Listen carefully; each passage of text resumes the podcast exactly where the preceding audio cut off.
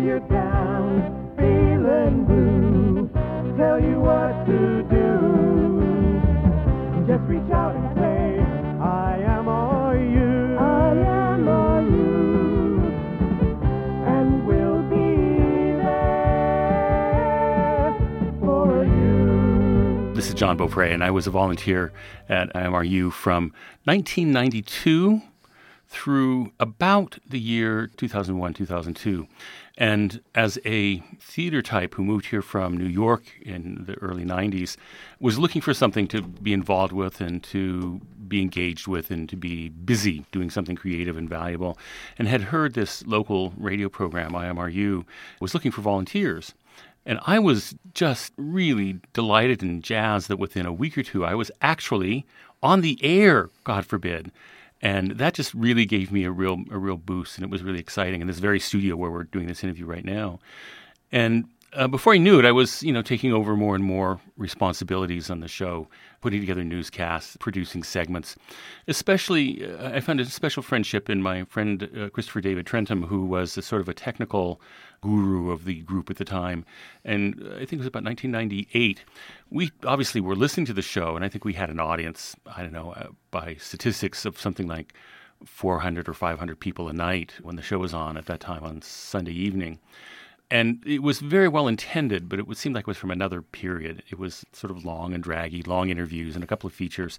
And we decided that really what needed to happen after listening to a lot of other programming was that we really needed to retool the show. And Pam Marshall and Christine Wilson were new volunteers at the time as well, and we sort of recruited them to get involved. And we worked through a long series of rethinks about how we would redo the show.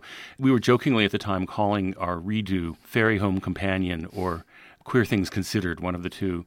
And these kind of growing pains don't happen easily. Uh, needless to say, there were there was some upheaval at the time. It's been written about a lot in gay press, but one former member of the collective in particular did not like the way we were going about doing this. And that, that will be forever for me a great sadness that that particular volunteer took great offense at the way we were retooling the program.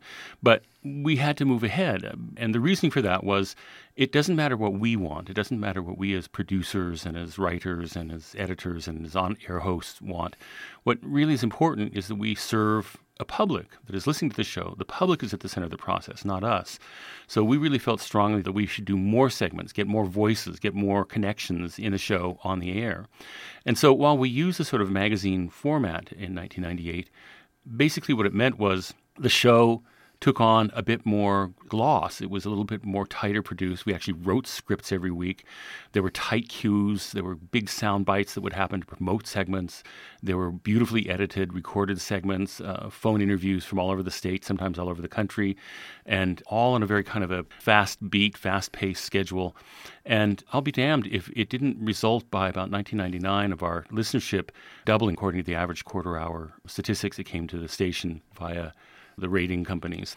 It's not the only lesbian gay show in the country, but I think that it's one of the most important because it's the sort of flagship show in Los Angeles, on the Pacifica station in Los Angeles, that sort of staked its claim and has been through the trenches, involved in Supreme Court suits, involved in local controversy, involved oftentimes in great upheaval and turmoil, but always with this wonderful progressive mind that was saying things can be better and with the deeply subversive message that if we tell people what's going on, if we just inform them, just to shine the light on stories that would not be told, that would not be talked about, give them the dignity and the value that they deserve, that sooner or later, no matter who listened to us, straight, gay, bi, trans, queer, questioning, and their friends and allies, that they would somehow see the rightness of what we're doing. So get your radio out of the closet. We are uh,